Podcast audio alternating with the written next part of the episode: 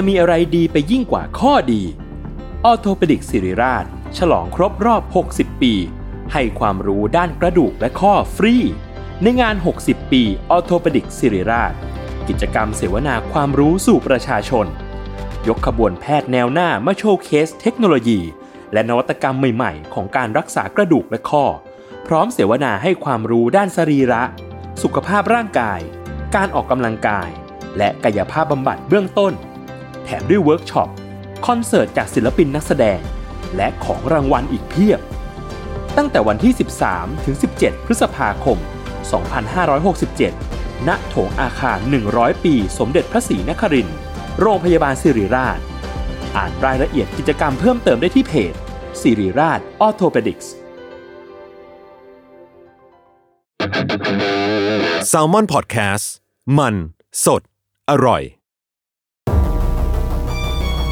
ทฤษฎีสมคบคิด เรื่องลึกลับ สัตว์ประหลาด ฆาตกรรม ความลี้ลับที่หาสาเหตุไม่ได้ เรื่องเล่าจากเคสจริงที่น่ากลัวกว่า fiction สวัสดีครับ ผมยชญ์ บรรพพงศ์ผมธัญวัฒน์อิพภูดม นี่คือรายการ Untitled Case สวัสดีครับ ยินดีต้อนรับสู่รายการ Untitled Case ตอนที่ 188 ครับผม ครับสวัสดีครับ วันนี้ผมใส่เสื้อนี่มานะ เสื้อ UC อืมเออ ผมมีเรื่องหนึ่งชวนคุยก่อนเข้าไม่เรื่องคุยคุยนิดนึง คือผมอะเฮ้ยผมมียาดมอันใหม่เอ้ยอันนี้ว่าอันนี้เงิมีนเดือนเหลือกินเหลือใช้ มีผู้ฟังให้มานี่ใช่ไหมไม่ใช่ ใช่ใช่หักกูทุกอย่างกูเหนื่อยแล้วเนี่ยมันเรื่องจริงไงแฝกคือน้องที่ออฟฟิศให้มาอ้าวเหรอเอ๊ะน้องเอิงเอยโปรดิวเซอร์เราให้มาอ๋อโอเคโอเคอะจริงๆเรื่องที่ชวนชวนคุยผมว่าเราไปคุยใน Trash Talk ดีกว่า อ่าคุณจะคุยอะไรผมไม่เพขัดราะว่าคุณแล้วอ่าเพราะว่ามันมันเป็นเรื่องไร้สาระอ่ามาคุยอะไรคุยเลยคุยเลยเดี๋ยวคุณน้อยใจอีกอะไม่ไม่ไม่ไม่มันอันแล้วเดี๋ยวคนเขาค้างคาใจ ไม่มันมันมันเกรงใจ เพราะว่ามันไม่ใช่เรื่องสำคัญไงอะคือยังไงเล่ามา คือผมแค่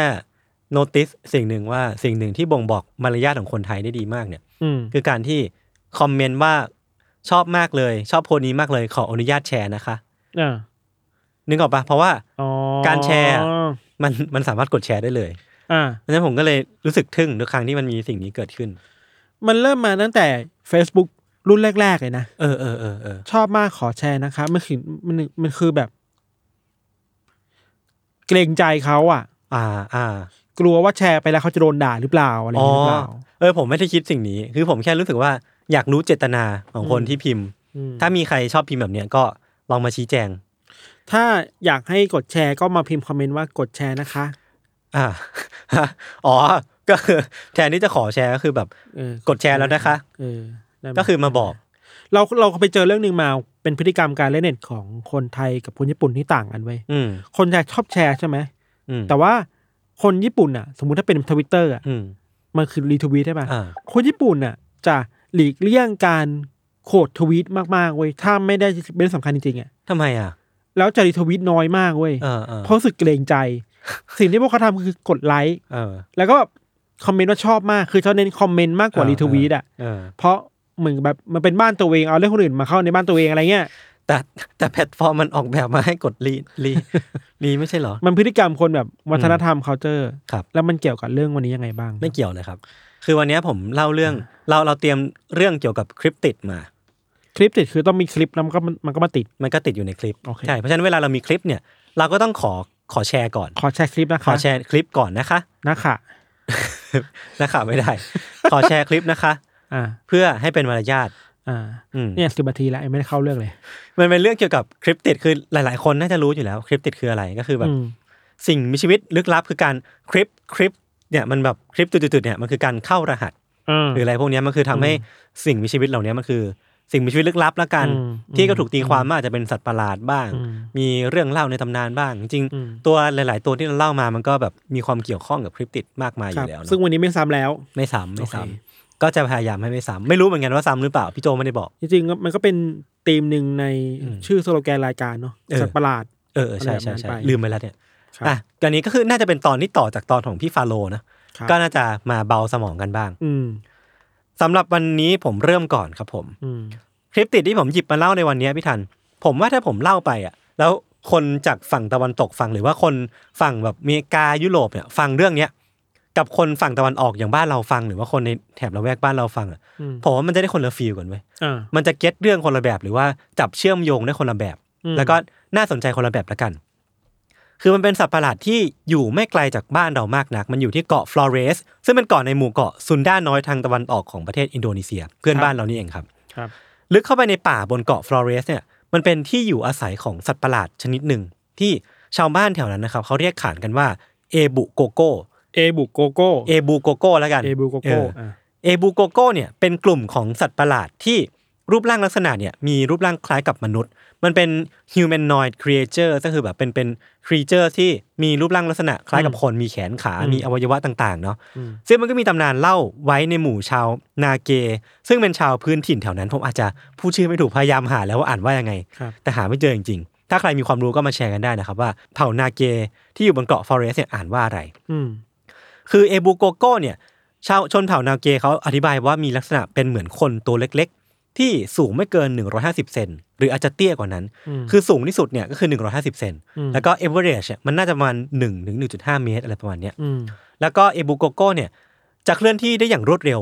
มีจมูกที่กว้างแล้วก็แบน มีปากที่หนาเตอะมากครับๆแตกต่างจากมนุษย์ทั่วไป แล้วก็ทั้งร่างกายเนี่ยจะมีขนปกคลุมแบบแทบจะทุกพื้นที่อืมคือมีความคล้ายคลึงกับลิงมากอืมๆนอกจากนั้นเองครับอีกลักษณะที่โดดเด่นมากๆของตัวเมียของเอบูโกโก้เนี่ย คือจะมีหน้าอกที่ย้อยยาวเด่นชัดมากอืมๆคือย้อยลงมาแล้วก็มีบางเรื่องเล่าบอกว่าเอาหน้าอกเนี่ยสามารถพาดหลังได้เลย เพื่อความเคลื่อนเคลื่อนที่อย่างคล่องแคล่วอะไรประมาณเนี้ยเชื่อกันว่าพวกเอบูโกโก้เนี่ยพี่ทัน มีภาษาที่ใช้ในการสื่อสารกันเอง คือเวลาเราพูดถึงชนเผ่าต่างๆ เขาก็จะมีภาษาที่ใช้ในการสื่อสารอืมตัวเอบูโกโกเองเนี่ยแม้ว่าจะเป็นสัตว์ประหลาดแม้ว่าจะเป็น creature เนี่ยก็มีภาษาที่ใช้ในการสื่อสารระหว่างพวกมันกันเองอะอืมแล้วเวลามันพูดออกมาก็จะ สัมผัสสามารถสัมผัสได้ว่ามันกำลังพูดคุยอะไรกันบางอย่าง เพียงแต่ว่าเราอะฟังไม่ออกว่ามันพูดว่าอะไร แล้วก็สิ่งที่น่าสนใจอีกอย่างคือ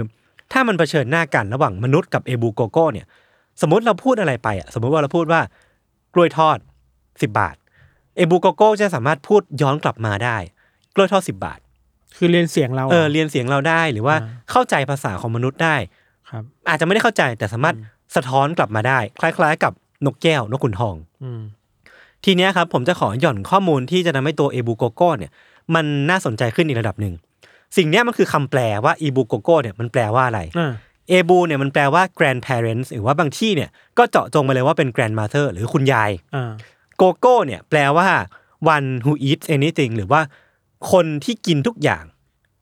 แปลว่าเป็นคุณยายที่กินทุกอย่าง เออ อะพี่ทันเข้าใจแปลถูกคือ ถ้าเอามารวมกันเนี่ยหลาย ๆ ที่ก็จะแปลว่าคุณยายผู้กินทุกอย่างอย่างที่พี่ทันพูดครับหรือบางคนก็แปลว่า granny flesh eater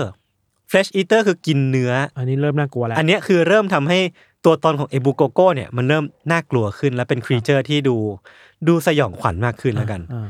คือนั่นแปลว่ามันจะต้องมีเรื่องราวบางอย่างที่ support ที่มาของชื่อที่มันดูสุดโหดเนี่ยเดี๋ยวผมจะค่อยๆเล่าให้ฟังแล้วกันว่ามันคือเรื่องราวอะไรครับ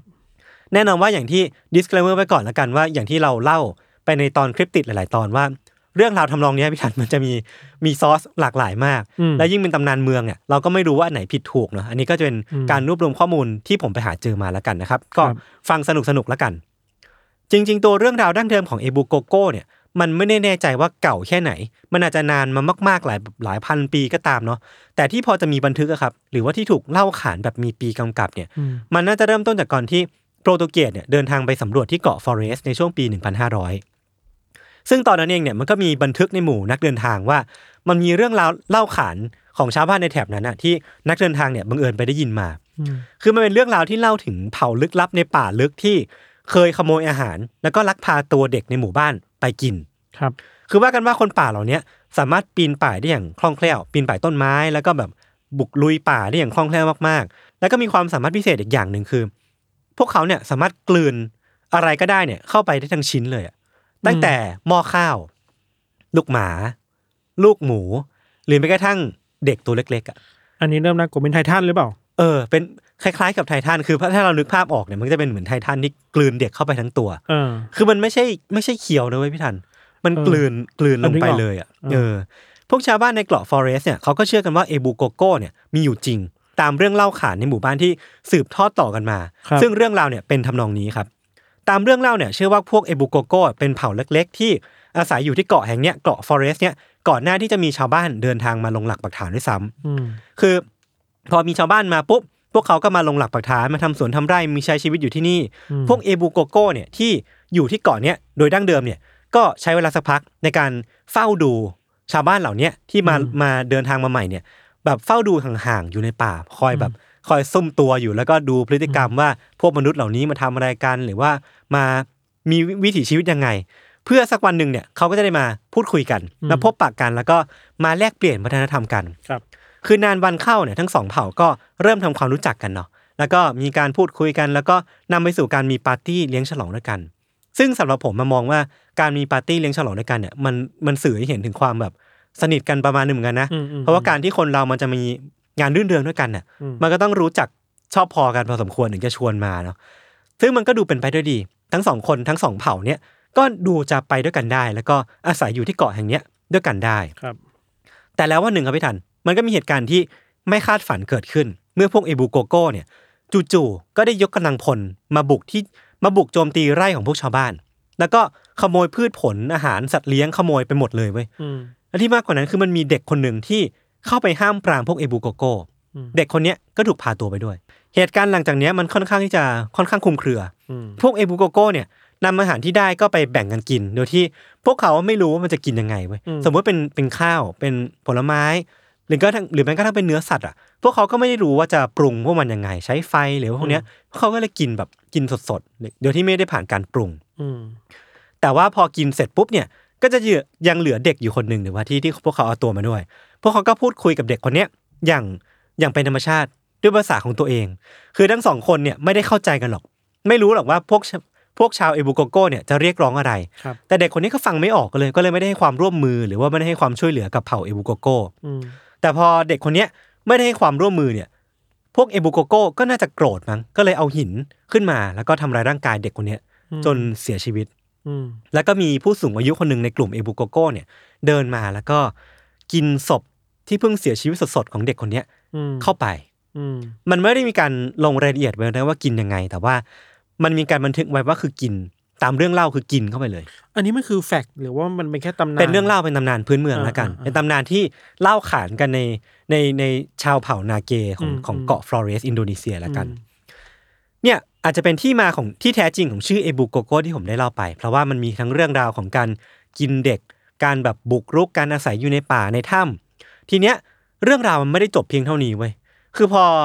เหตุการณ์มันดำเนินมาอย่างเงี้ยมีการขโมยเด็กมีการลักพาตัวมีการบุกรุกกันเนี่ย พวกชาวบ้านที่เป็นผู้มาอาศัยใหม่เนี่ย ก็โกรธก็เลยระดมพลตามพวกเอบุโกโก้เนี่ยมาจนถึงถ้ำที่พวกมันอาศัยอยู่ แล้วก็พบว่าไม่มีร่องรอยอาหาร หรือว่าปศุสัตว์หรือว่าอะไรพวกตามที่ที่ถูกขโมยมาเหลืออยู่เลย แม้กระทั่งร่องรอยของเด็กคนนั้นก็ตามงั้นแปลว่าถ้ากินจริงๆอะไม่เหลือแม้กระทั่งกระดูกนึกออกปะเพราะมันไม่เหลือร่องรอยเลย ด้วยความโกรธแค้นไม่ทัน พวกเขาก็เลยออกอุบายให้พวกเอบุโกโก้เนี่ยเอาเศษผ้า คือเหมือนเป็นการหยิบยื่นให้เศษผ้าเนี่ยบอกว่าเป็นของรางวัลนะ อยากที่จะให้มอบให้เป็นของขวัญอะไรก็ตาม พวกเอบุโกโก้เนี่ยก็เอาเศษผ้าเข้าไปในถ้ำสิ่งที่พวกมนุษย์ทำเนี่ยคือการที่พวกเขาจุดไฟ แล้วก็โยนเข้าไปในถ้ำอืมแล้วก็ให้เศษผ้าเหล่านั้นเนี่ย เป็นเชื้อเพลิงที่ทำให้ทุกอย่างที่อยู่ในถ้ำเนี่ยรวมแม้กระทั่งพวกเอบูโกโก้เนี่ยมอดไหม้จนไม่เหลือใคร ไม่เห็นจุดไฟเผาทั้งเป็นอะไรอย่างเงี้ยใช่จุดไฟเผาในถ้ำแล้วก็พวกมนุษย์พวกชาวบ้านเนี่ยก็ไปยืนขวางอยู่หน้าปากถ้ำเพื่อเพื่อให้มั่นใจว่าจะไม่มีพวกเอบูโกโก้คนไหนรอดออกมาได้ครับ แล้วถ้าแบบนั้นนะครับ ถ้ามันเป็นเรื่องแบบนี้จริงเนี่ยทำไมเรื่องเล่าของเอบูโกโก้เนี่ยมันยังถูกมันยังถึงถูกพูดถึงอยู่เรื่อยๆที่พวกเขาเนี่ยตายไปหมดแล้ว ก็เพราะในเรื่องเล่ามันมีส่วนหนึ่งที่บอกว่า จริง ๆ แล้วทางปลายถ้ำอะที่ที่สุดถ้ำอะมันมีรูเล็ก ๆ อยู่เว้ยอืมแล้วมันมีพวกเอบูโกโก้สองคนที่เล็ดลอดออกมาได้อืมและทั้งสองคนเนี้ยก็ไปขยายเผ่าพันธุ์ต่อไปทำให้อาจจะเป็นไปได้ที่เอบูโกโก้น่าจะยังคงมีมาอยู่จนถึงปัจจุบันนี้ แต่ยังซ่อนตัวอยู่ในป่า แล้วก็คอยจับมนุษย์ไปกิน คอยเป็นที่ที่หวาดกลัวของชาวบ้านนาเกียอยู่เสมอ จนถึงทุกวันนี้อะไรอย่างเลยครับอืมทั้งหมดนี้คือเรื่องเล่าของเอบูโกโก้คือแม้ว่ามันจะไม่ใช่สัตว์ประหลาดที่ มีเรื่องเล่าเชิงอิทธิฤทธิ์อะไรมากมายอืมดูจะเป็นเรื่องเล่าเศร้าๆมากกว่ามเออ แต่มันก็มีหลายแง่มุมเหลือเกินที่ผมอยากพูดถึงเกี่ยวกับตัว cryptid ตัวนี้แล้วกันนะครับ อย่างแรกเลยคือ สถานะความเป็นเรื่องเล่าของเอบูโกโก้เท่าที่ผมไปหาข้อมูลมา เข้าใจว่าเรื่องราวของเอบูโกโก้เนี่ยมันเหมือนเป็นเรื่องเล่าที่เอาไว้ขู่ให้กลัว อืมสุภาษิตเออเรียกว่าไงนะกุศโลบายกุศโลบายอะไรแบบเนี้ยอะคือผมไม่แน่ใจมันน่าจะเป็นแบบเรื่องเล่าที่ ขู่ไม่ให้พวกเด็กๆเนี่ยในหมู่บ้านของเกาะฟลอเรสเนี่ยออกไปเที่ยวเล่นอันตรายตอนกลางคืนครับไปดึกๆเนี่ยเข้าป่าดึกๆเนี่ยระวังเจอเอบูโกโก้จะไปกินนะอืมให้ระวังตัวนู่นนี่นั่นอืมในแง่หนึ่งเนี่ยผมก็เลยรู้สึกว่าเอบูโกโก้เนี่ยมีความคล้ายคลึงกับปอบบ้านเราเหมือนกันเออนี่คือสาเหตุที่ผมบอกตอนต้นว่า ถ้าถ้าเป็นคนไทยฟังอะกับชาวตะวันตกฟังอะน่าจะมีลิงก์เชื่อมโยงกับเอบูโกโก้ไม่เหมือนกัน อืมอืมอืมเออ คือมีลักษณะคล้ายมนุษย์นะ กินของไม่เลือกหน้า กินเด็กกินสัตว์ เคลื่อนที่ว่องไวทำตัวลึกลับเป็นคนแก่เหมือนกัน ทั้งหมดทั้งมวลเนี้ยมันคือ attribute หรือว่าเป็นลักษณะทางกายภาพหรือว่าอิทธิฤทธิ์ต่างๆนานาที่ผมรู้สึกว่าเอบูโกโก้กับปอบเนี่ยมีความคล้ายคลึงกันอืมเออ ก็เลยรู้สึกว่าน่าสนใจที่ที่เราจะหยิบเรื่องเนี้ยมาพูดคุยกันครับ เออ พี่ธัญพี่ธัญว่ามันคล้ายกันขนาดนั้นไหมหรือว่าอะไรอย่างงี้เรากลับมองว่าไม่ได้คล้ายขนาดนั้นว่ะอืมแต่ไม่มันก็มีจุดร่วมได้อะเออเออเช่นเออจุดร่วมเช่น การ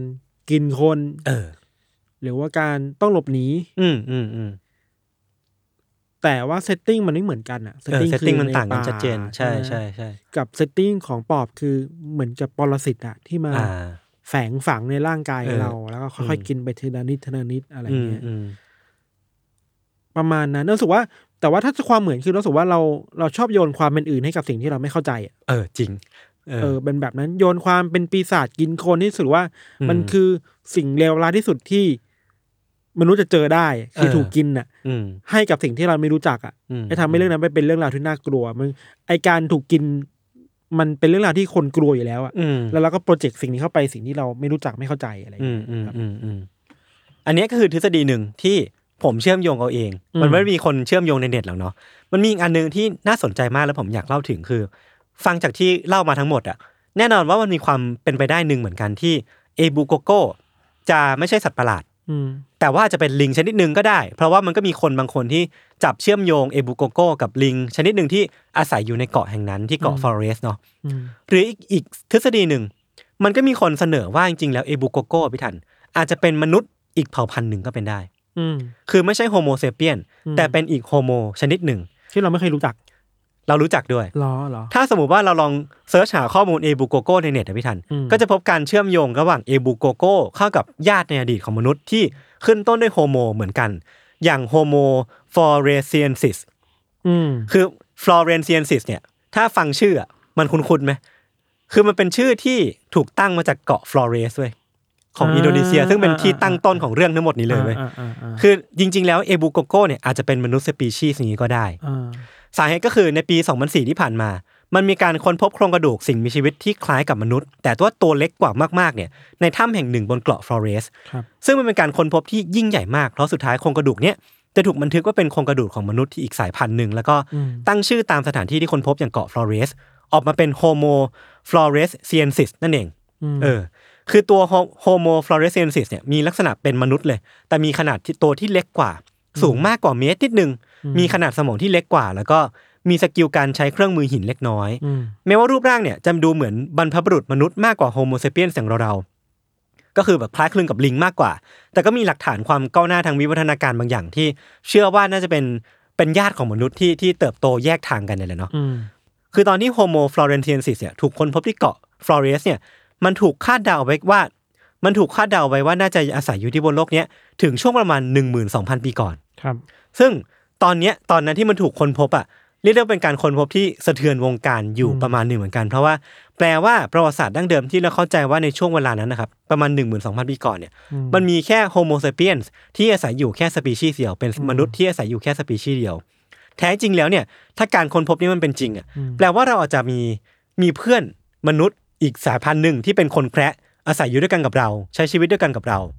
และถ้ากลับมาที่ประเด็นหลักของเราเนี่ยหลักฐานการมีอยู่ของ Homo floresiensis บนเกาะฟลอเรสเนี่ยมันอาจจะเป็นเครื่องมือยืนมันจะเป็นเครื่องยืนยันก็ได้พี่ธัญว่าเอบูโกโกเนี่ยแท้จริง ๆ แล้วเนี่ยคือมนุษย์อีกเผ่าพันธุ์อืมที่ถูกคนยุคนั้นพบเห็น และกลายเป็นที่เล่าขาน แล้วก็ถูกเข้าใจผิดจากคนในยุคปัจจุบันเนี่ยว่าเป็นสัตว์ประหลาดก็เป็นไปได้อืมอันเนี้ยน่าสนใจมากอืมน่าเสียดายที่ทฤษฎีเนี้ยมัน เป็นไปได้ยาก เพราะว่ามันมีหลักฐานคัดง้างหลายอย่างที่ผมจะค่อยๆเล่าให้ฟังครับ อย่างแรกเลยคือพิสูจน์ไม่ได้เหมือนกันว่า ลักษณะภายนอกของ Homo floresiensis กับเอบูเอบูโกโกเนี่ยมันตรงกันหรือเปล่าหรือมันตรงกันแค่ไหน ยกตัวอย่างเช่น นมที่ห้อยยาวของเพศเมียของเอบูโกโกที่ผมได้เล่าไปเนี่ย มันก็ตอบยาก เพราะว่า มันมันไม่เหลือให้เห็นในโครงกระดูกของ Homo floresiensis ว่าอืมพวกเขาเหล่านี้มีนมที่ห้อยยาวหรือเปล่าอืมหรือว่าตัวเมียมีลักษณะทางกายภาพเป็นยังไงอืมนั่นแปลว่ามันไม่ได้จับเชื่อมโยงกันได้ง่ายขนาดนั้นเนาะอืมอีกอย่างคือถ้ำที่ค้นพบโครงกระดูกของ Homo floresiensis เนี่ยมันอยู่ห่างจากหมู่บ้านของชาวนาเก้ที่เป็นเจ้าของเรื่องเล่าของเอบูโกโกเนี่ยเป็นร้อยกิโลเมตร ซึ่งไม่น่าจะเดินทางได้เออง่ายคือมันห่างกันเกินไปอืมมันก็เป็นไปได้เหมือนกันว่า พวกชาวเอบูโกโกเนี่ยมันอาจจะเดินทางหรือว่าท่องป่ามาจนถึง ถึงถิ่นที่อยู่ของชาวนาเก้ก็เป็นไปได้อืมแต่แถวถ้ำที่ถูกค้นพบเนี่ยมันก็เป็นที่ตั้งของอีกชนเผ่าหนึ่ง แต่ในชนเผ่านั้นน่ะ มันกลับไม่มีเรื่องเล่าของเอบูโกโกอยู่เลยอืมคือมันก็เลยมีความขัดกันไม่มีเออขัดกันบางอย่าง ถ้า สมมติว่า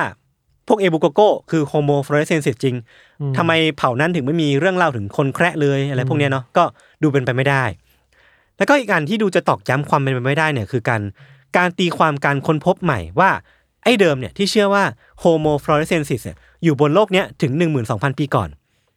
มันถูกค้นพบใหม่ และถูกแก้ใหม่เป็นตัวเลข 50,000 ปีก่อนอืมนั่นแปลว่ามันถูกถอยไปอีกอะว่ามันมันไม่ควรจะมีตัวตนคนแคระอยู่ในช่วงเวลานี้อืมแล้วการที่เอบูโกโกหรือว่า Homo floresiensis เนี่ยอยู่อืมเมื่อห้าหมื่นปีก่อนเนี่ยอืมมันอาจจะดูขัดแย้งกับหลักฐานทั้งหมดที่ผมได้เล่ามาตั้งแต่แรก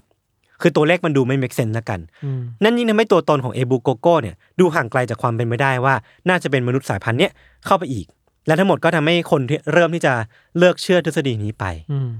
แต่ว่าผมก็มานั่งคิดเองต่อนะว่าเออไอ้ความเป็นไปได้ที่มันจะไม่ใช่มนุษย์สายพันธุ์เนี้ยหรือว่า Homo floresiensis เนี่ยมันยิ่งน้อยลงเนี่ย มันก็ยิ่งแต่มันก็ไม่ได้ส่งผลอะไรขนาดนั้นนะ คือมันยิ่งทำให้ความเป็นไปได้ว่าเอบูโกโกเนี่ยเป็นสิ่งมีชีวิตประหลาดหรือว่าสัตว์ประหลาดเนี่ยมันยิ่งมากขึ้นด้วยซ้ำเออสำหรับผมมันยิ่งแบบ ยิ่งเป็นเป็นมนุษย์น้อย มันยิ่งเปิดความเป็นไปได้ ให้กับอืมสายพันธุ์อื่น หรือว่าอืมความเป็นสัตว์ประหลาดตัวอื่นเข้ามาแทน ความเป็นไปได้มันเยอะกว่านั้น เออสำหรับผมเนาะก็เลยยิ่งยิ่งทำให้ตัวตนของเอบูโกโก้เนี่ยมันยิ่งดูลึกลับมากขึ้นด้วยซ้ำเนาะอืมว่าตอนนั้นเนี่ยถ้ามันมีเรื่องเล่าอยู่จริง หรือว่าเรื่องเราเนี่ยมันมีเขาโครงมาจากเรื่องจริงอะ่ะ ตอนนั้นที่ชาวบ้านเห็นน่ะเขาเห็นอะไร มันเกิดอะไรขึ้นอืมแล้ว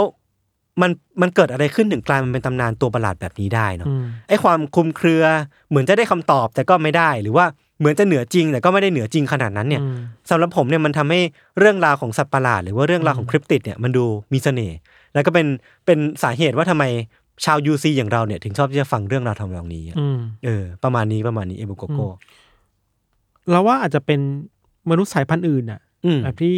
ข้อมูลบอกอะเออเออแต่อาจจะเป็น แต่มันต้องดูจากหลักฐานที่ยศบอกอะตามวิทยาศาสตร์ อืมตามอืมอืมข้อมูลเชิง ไม่รู้อะในถ้ำต่างเออๆอะไรเงี้ยเออว่า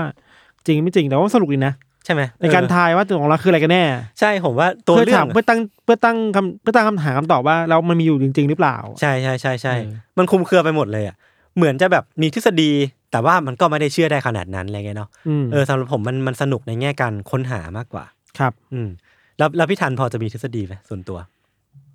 นอกจากการที่เป็นมนุษย์สายพันธุ์อื่นอะมนุษย์ต่างดาวได้ไหม มาอีกแล้ว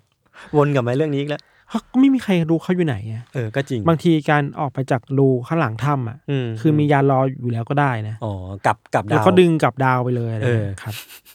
มีอีกอันหนึ่งที่คไม่นก็เป็นเชื่อไททัน ไททันไททันแม่งเป็นไปได้เว้ยถ้าเป็นไทไททัทันนหรือแคเปล่าระเพราะว่าไททันแคระไททันอ่ามันที่ที่เราดูการ์ตูนมันจะเป็นไททันตัวใหญ่ใช่ไหมอ่าแต่ว่าเอบูโกโก้จะเป็นพวกตัวเล็กๆอะตัวกระจ้อยอะก็จะเป็นอ่าไททันแคระอีก กลับกันก็เป็นได้ เออแต่เออซีนการกินคนแบบกลืนเนี่ยอ๋อน่ากลัวอยู่นะน่ากลัวน่ากลัวครับครับ จริงๆมันมีอีกทฤษฎีหนึ่งเชื่อว่าเอบูโกโก้เนี่ยมันเป็นสปิริตอะเหมือนเป็นดวงวิญญาณที่อืมที่เป็นเจ้าป่าเจ้าเขาที่อยู่อืมในในป่าของเกาะฟลอเรสอะอืมก็จะเป็นไปได้เหมือนกัน ก็อาจจะอาจจะไม่ใช่วิทยาศาสตร์หน่อยเอออาจจะไม่ใช่ยูซีครับนิดหน่อยครับก็ประมาณนี้ครับครับพักฟังเบรกโฆษณาสักครู่ก่อนกลับมาฟังเรื่องของมิทันในเบรกหน้าครับผม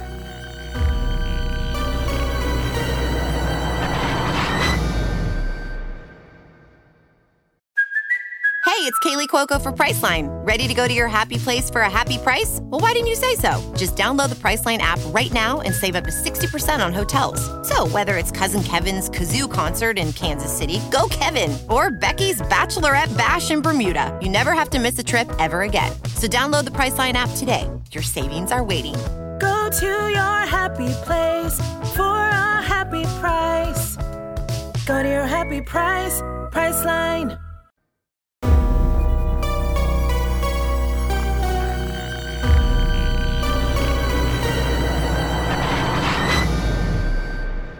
โอเค ของเราเนี่ย อืมเป็นเรื่องที่เกิดขึ้นในประเทศอินเดียครับ เอ้ย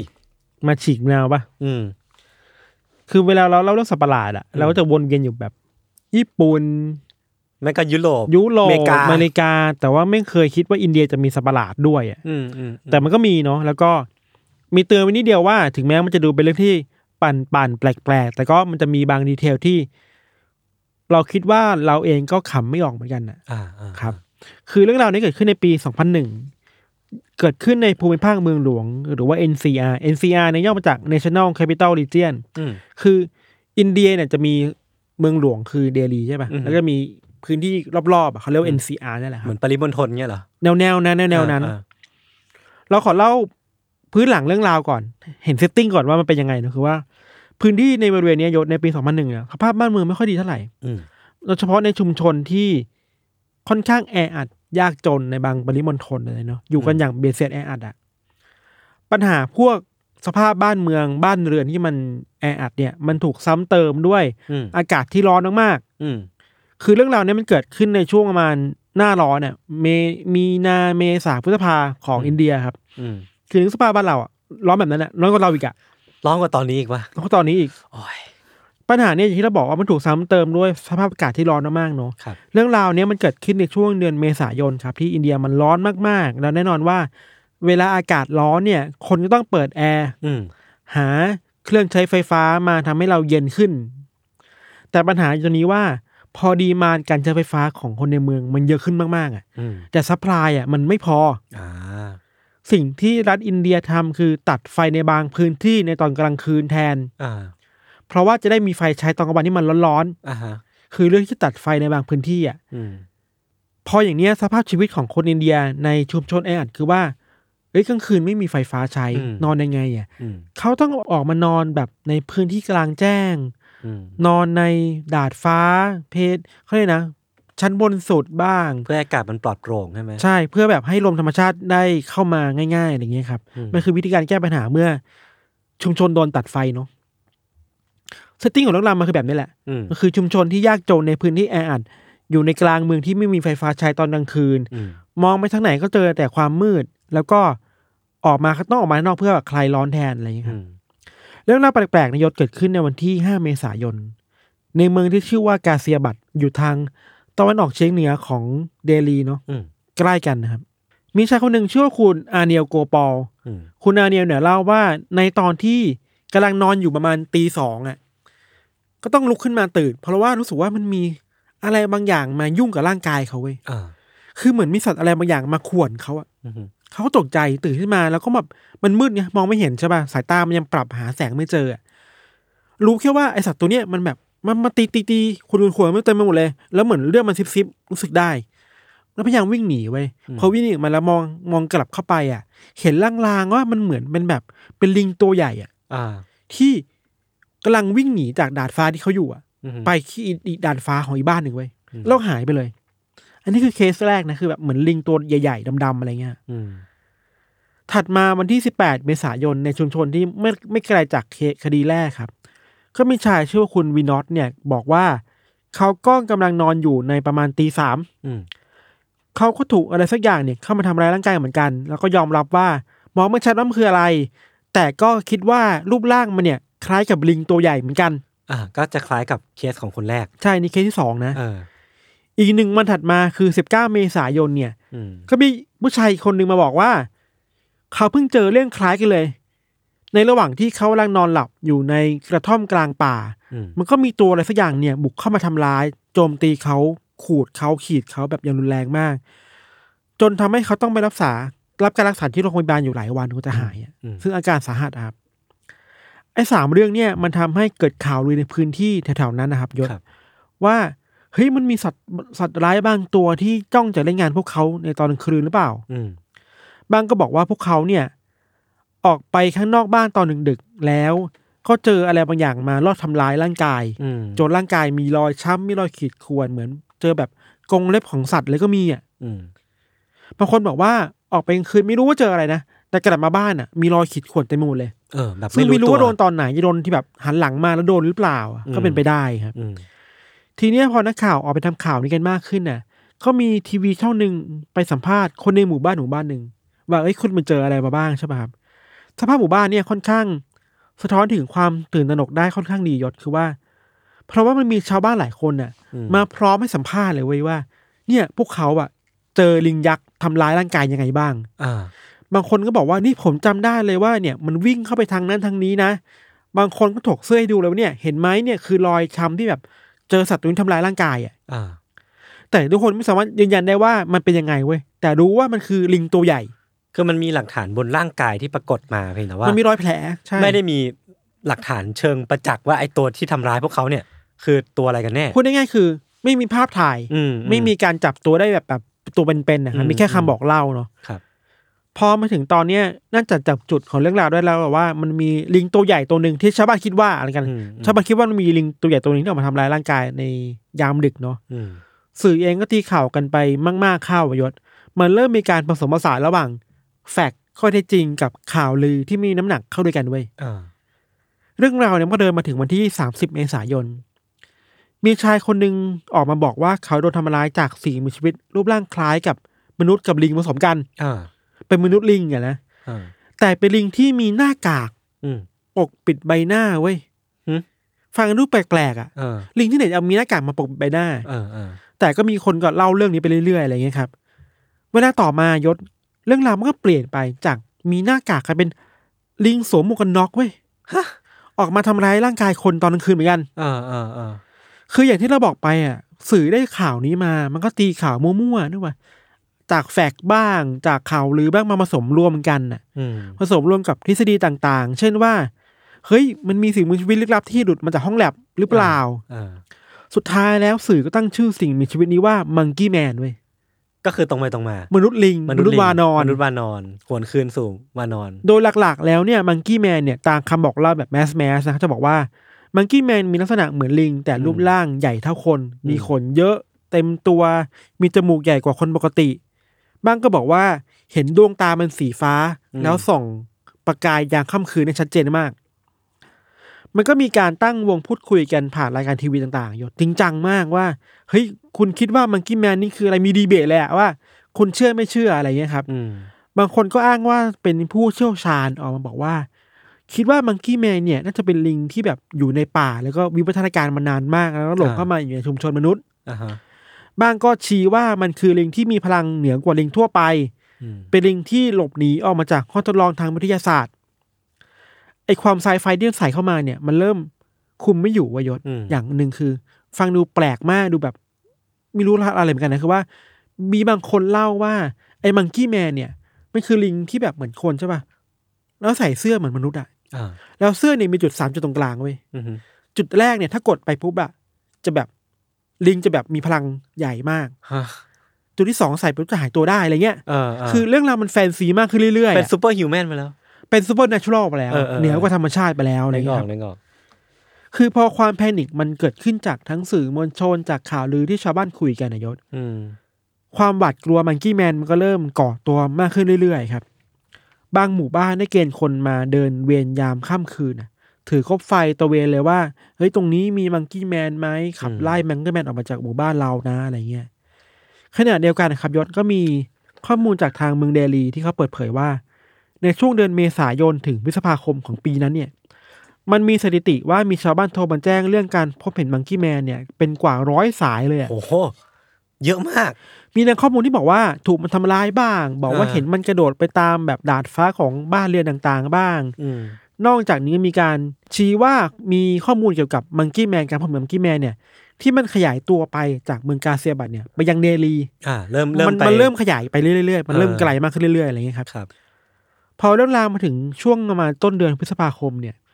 ตำรวจก็ถูกกดดันจากสังคมมากขึ้นนะยศว่า เฮ้ยมันมีคนมาร้องเรียนนะ คุณจะไม่ทำอะไรเกี่ยวกับมังกี้แมนเลยเหรออะไรเงี้ยอืมสาเหตุหนึงคือว่า มันมีคนคนหนึ่งที่มาแจ้งกับตำรวจว่าเขาตกเป็นเหยื่อของมังกี้แมนใช่ป่ะ แล้วก็ถูกทำร้าย แล้วบางคนแบบมาให้ตำรวจดูเลยว่าเนี่ย คุณเห็นไหมผมถูกไอ้มังกี้แมนกัดเนี่ยที่แขนเลยอืมตำรวจก็พาคนเนี้ยไปโรงพยาบาล เพื่อไปดูอาการว่าเป็นยังไงบ้างใช่ปะหมอก็บอกว่า เอ้ย น่าจะโดนกัดจริงๆแหละ เพราะว่าดูเลยเนี่ยไม่ใช่รอยฟันคน เป็นรอยฟันสัตว์อ่าแต่หมอยืนยันไม่ได้ว่า อันนี้คือรอยฟันของอะไรเออแต่มันเหมือนของรอยฟันของแบบพวกหมาแมว เอ้ยจะอาจจะม้าอาจจะแบบสัตว์ใหญ่อะอืมไม่ก็สัตว์ใหญ่ไปเลยอะไรเงี้ยอืม ด้วยความที่ไม่สามารถฟันธงได้ว่านี่คือรอยกัดของอะไรแต่มี con confirm ว่ามันคือรอยกัดของสัตว์เนี่ย ชาวบ้านก็แบบ panic ไปใหญ่ว่านี่ไง มันมีจริง มันมีจริงนะ Monkey Man อะไรเงี้ยครับเออตำรวจก็ไม่ได้นิ่งนอนใจเนาะเพราะเขาก็ไปตรวจสอบแบบสวนสัตว์ต่อว่า เฮ้ย ของคุณน่ะ ที่ของคุณน่ะมันมีการแบบปล่อยสัตว์ออกมาหรือเปล่ามีสัตว์หายไปไหมคำตอบคือไม่มีอ่าส่วนใหญ่ก็บอกปกติไม่มีสัตว์ตัวไหนหายไปลิงอยู่ครบเลย ไม่มีสัตว่าว์ตัวไหนไปแปลว่าไอสิ่งมีชีวิตตัวเนี้ยที่ทำร้ายคนเนี่ย มันน่าจะต้องมาอีกจากสักที่หนึ่งที่เป็นในป่าไม่ใช่ ใช่ไม่ใช่ในสวนสัตว์ใช่ เหตุการณ์มันก็มาถึงวันที่สิบห้าพฤษภาคมครับ อันนี้เรามาเจอข้อมูลมาจากของ BBC เลยนะเขารายงานว่าไอความแพนิคเกี่ยวกับมังกี้แมนในเดือนพฤษภาคมเนี่ย มันไปไกลมากยศ คือมีข่าวที่เขาอ้างอิงข้อมูลว่าจนถึงตอนนั้นนะมีชาวบ้านที่ได้รับบาดเจ็บ บอกว่าได้รับบาดเจ็บจากการทำร้ายของมังกี้แมนเนี่ย รวมแล้วสามสิบห้าคนอืมเยอะเหมือนกันนะอืม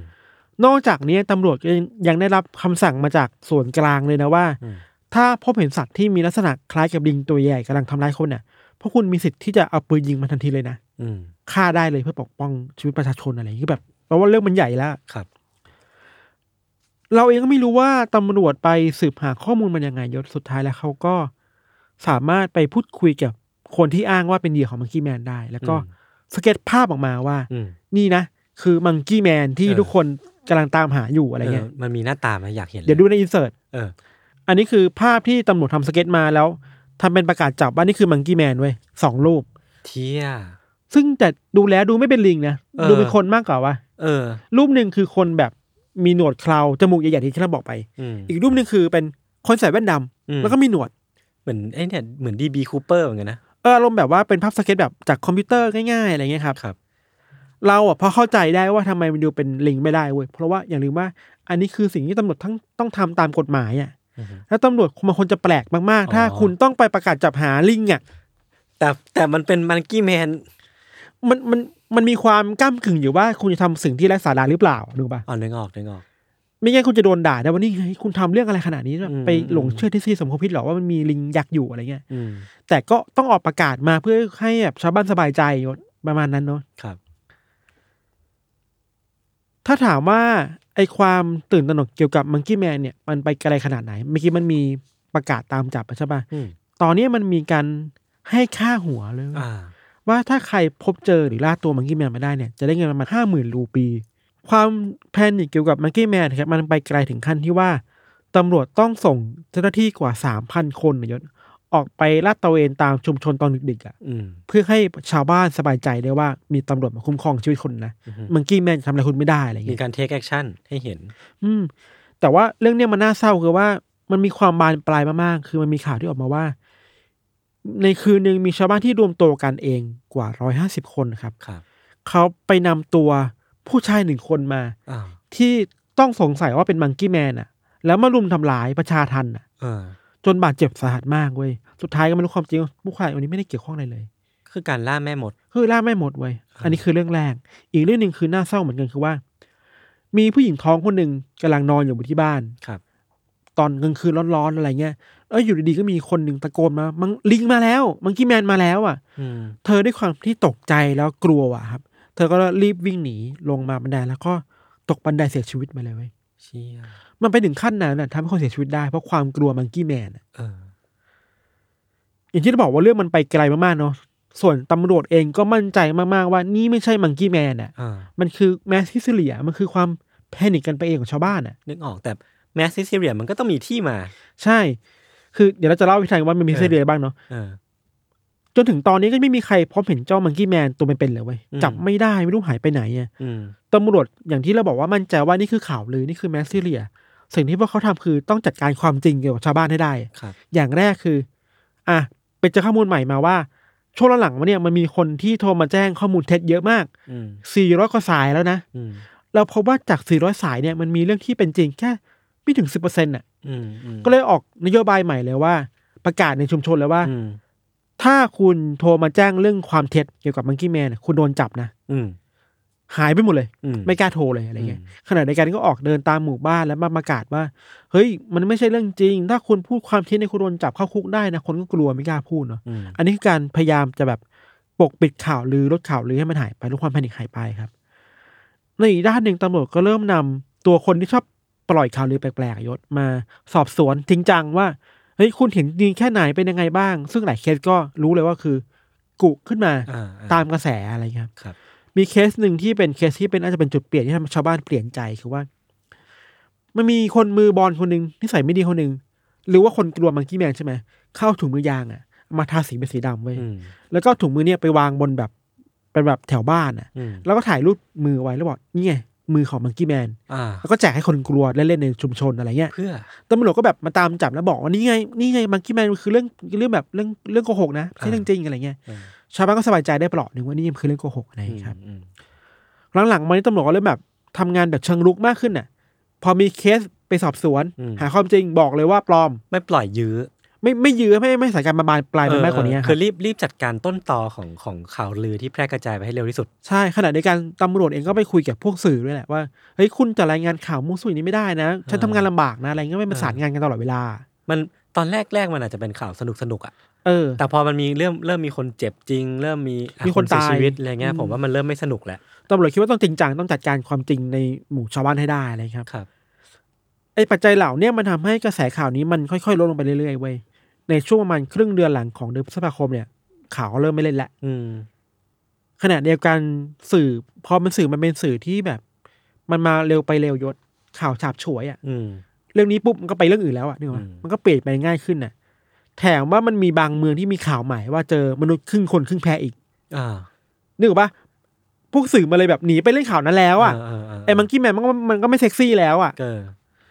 สรุปแล้วเนี่ยสุดท้ายแล้ว หลังจากพฤษภาคม มิถุนายนอะไรเงี้ยครับ เรื่องเกี่ยวกับ Monkey Man ก็ลดน้อยลงเรื่อยๆเรื่อยอืมๆหายไปคนก็ลืมไปประมาณนี้ครับคำถามยศคือว่าแล้วมันเกิดอะไรขึ้นเออมันมีจริงไหมใช่ไหม เออเรื่องนี้ต้องอธิบายนี่แหละปัจจัยเว้ยแล้วจะค่อยๆ เข้าใจเองคือว่าอย่างแรกอันนี้มันมี paper นะทำงานวิจัยเรื่อง mass hysteria ในคดีเนี้ยอืมคือมันมี paper หนึ่งชื่อว่า A Study of Mass Hysteria Monkey Man Victim in East Delhi เว้ยจริงจังมากสอบสวนในเชิงจิตวิทยาเลยนะครับอืม paper เนี่ยสรุปแบบง่ายๆนะยศเขาไปสัมภาษณ์คนเขาไปสำรวจเชิงประชากรนะเพราะว่า ไอ้คนที่บอกว่าพบเห็น Monkey Man อืมกว่าเก้าสิบเปอร์เซ็นต์อะทั้งเกือบทั้งหมดอะ คือคนที่อยู่ในชุมชนแออัด อยู่ในสภาพแวดล้อมที่ยากจน อืม สถานะทางเศรษฐกิจไม่ดี การศึกษาไม่ค่อยสูงมาก อืม อย่างนี้มันแปลว่าอะไรหรือความยากจนมันเกี่ยวข้องไหม อืม อย่างที่สองคือว่าไอ้ช่วงเวลาอันนี้นอกจากจะไปเปยนะไอ้ช่วงเวลาที่ไฟมันถูกตัดอะก่อนหน้านี้ไม่มีคนพูดถึงมังกี้แมนเลยอะอืม แต่มันมังกี้แมนมันมันดันปรากฏตัวหลังจากที่ไฟถูกดับอะอืม แปลว่ามันคือ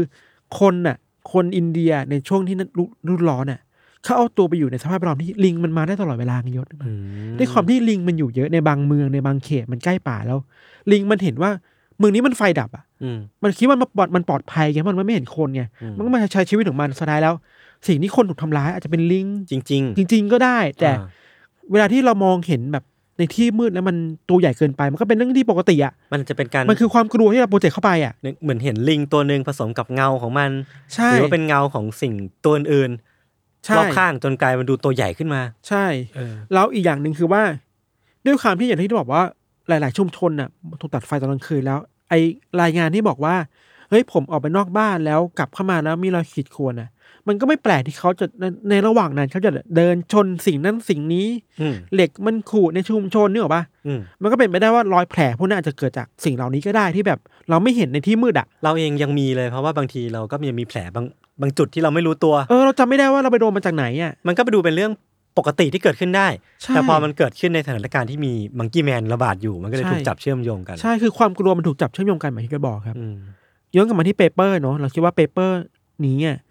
พูดถึงปัจจัยที่น่าสนใจมากๆเลยคือว่าเขาไปสรุปคร่าวๆว่า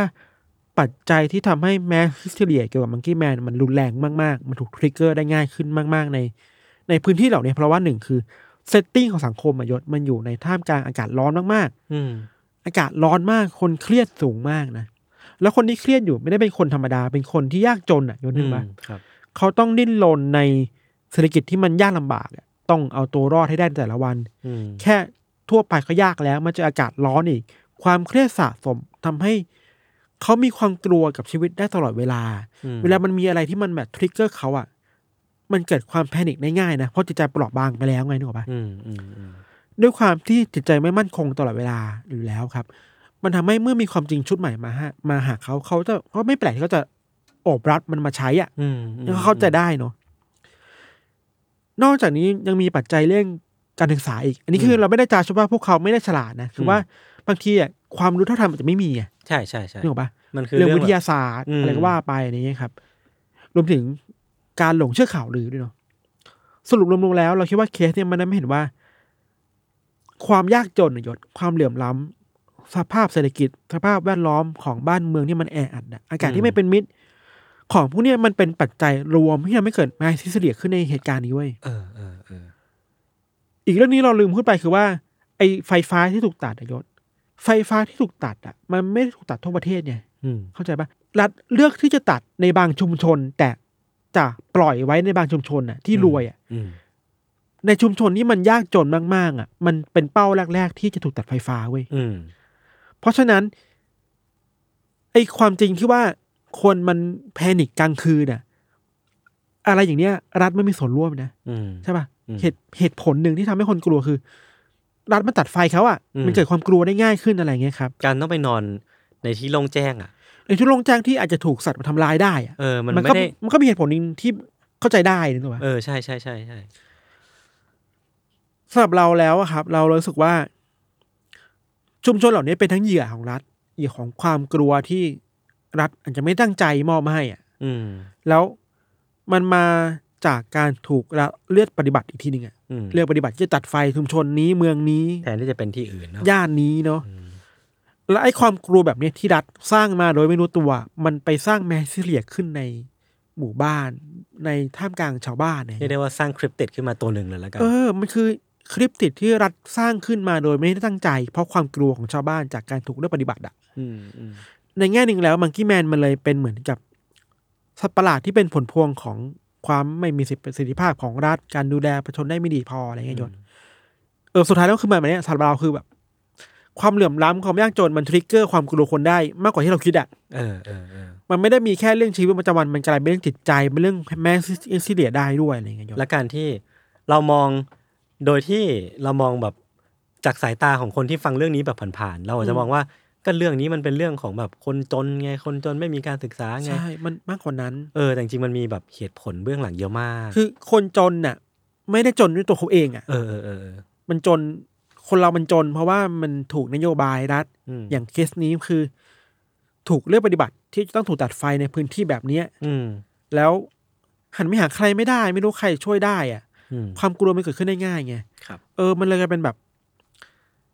นั่นแหละปัญหาเชิงโครงสร้างมันเป็นมากกว่าที่คิดอะอืมมันขยายขยายขอบเขตมากกว่าแค่ เอาตัวรอดอะมันคือ การจินตนาการถึงความกลัวที่ไม่มีอยู่จริงด้วยอะอืมประมาณนี้ยศครับผมเอ้ยก็ก็มีความคล้ายคลึงกันนะมังกี้คริปติดเนี่ยสุดท้ายแล้วก็เป็นแบบคดีลิงลิงเออ มีความคล้ายคลึงกับลิงกับมนุษย์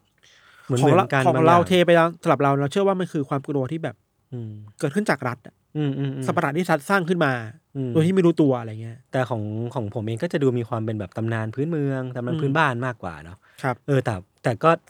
อีกแหละ คือมันก็จะแบบเตรียมเรื่องมาใกล้เกือบๆกันจะคล้ายกันอีกแล้วเออเออเออก็ไม่น่าเชื่อนะครับครับ ถ้ามีตอนหน้าคลิปติดอีก ทุกคนอยากให้เล่าเรื่องแบบสัตว์ประหลาดทำนองไหนก็คอมเมนต์กันมาได้นะครับครับ วันนี้พวกผมสองคนก็ลาไปก่อนขอบคุณทุกคนมากครับ สวัสดีครับสวัสดีครับ